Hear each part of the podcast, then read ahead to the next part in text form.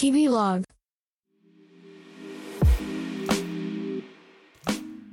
週末はお笑い芸人やってます。こんにちはしんのすけです。30代クリエイティブディレクターの日々の視点日々ログ聞いてくれてありがとうございます。本日1月11日火曜日111の日ですね。仕事終わりの夜収録しています、えー今回ですが、えー知り合いがですね突如お笑い芸人を目指すということでなんとピン芸人ナンバーワン日本一を決める r 1グランプリに急遽出場が決まったということでちょっとその面白い一部始終をねお話ししたいなと。そして夢をねあのー諦めないということについても触れていきたいなと思います。はい。事の発端はですねあの年賀状をその方からいただいたんですよ。えーお正月僕は実家に帰省していたので、えーその年賀状を受け取ったのは家に戻った1月4日だったんですが、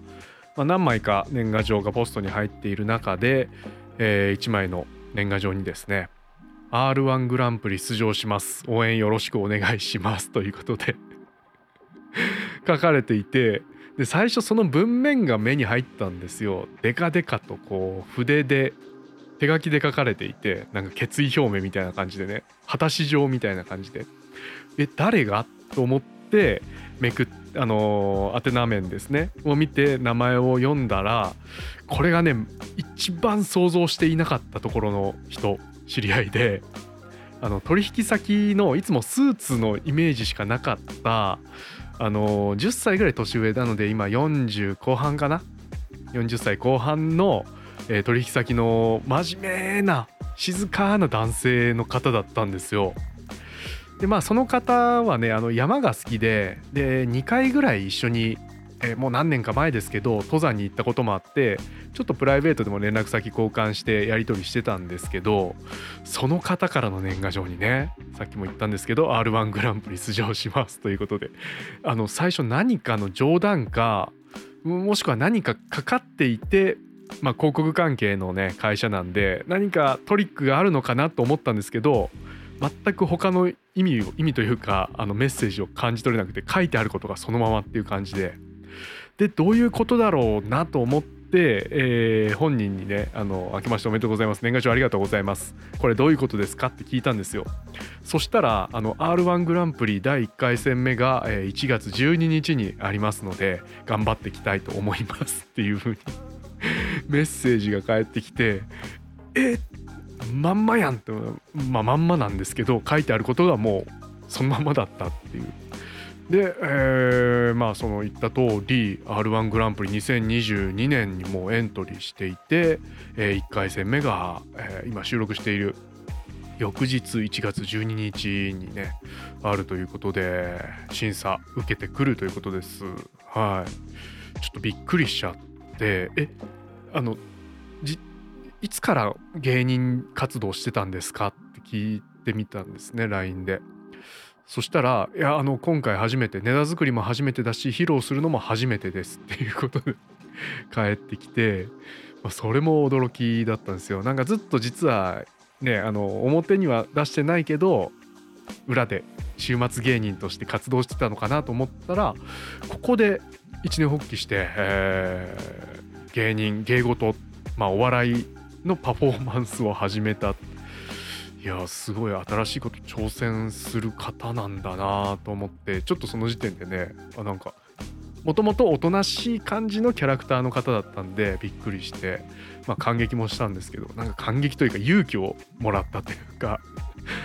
なんか僕より10歳上の方が、えー新しい全く新しい世界に挑戦するっていうその姿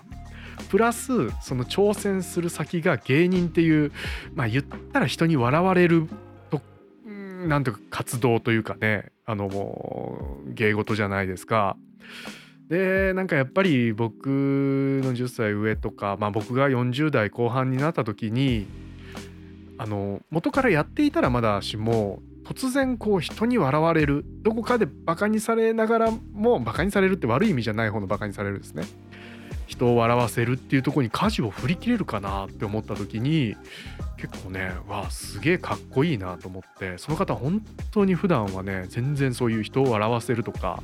あのピエロ的な感じであの面白おかしく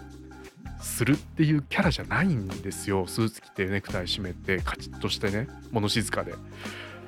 でこんな感じのネタなんですけど面白いですかねって LINE で動画が送られてきてあのカラオケボックスで一人でネタの練習していて。でちょっとネタの内容はねあのその方まだあの世間の誰にも見せてないんでっていうことなんでここではご紹介はしませんけど結構作り込まれてるなっていう感じで、えー、ごめんなさい。正直そんなに爆笑するほど面白くはなかったんですけどでもやっぱ真面目さがあってうん、ま、真面目にその間の取り方とか、あのー、ここで言うセリフはどうするか体の動きどうするかみたいなのをその練習の中でいろいろ試行錯誤していてそこにはその人の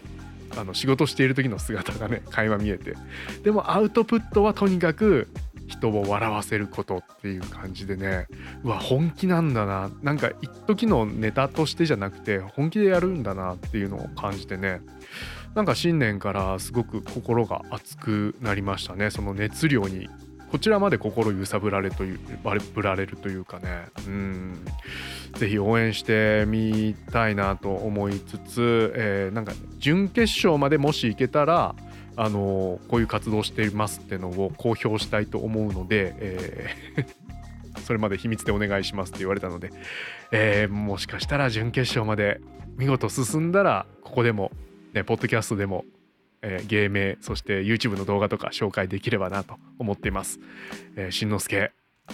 心から応援しておりますのでね。そしてマーケジと2022年僕は僕のフィールドで何か挑戦していきたいなそんな風に心に火をつけさせていただいた機会でした。最後までお聴きいただきありがとうございました。しんのすけでした。バイバイ。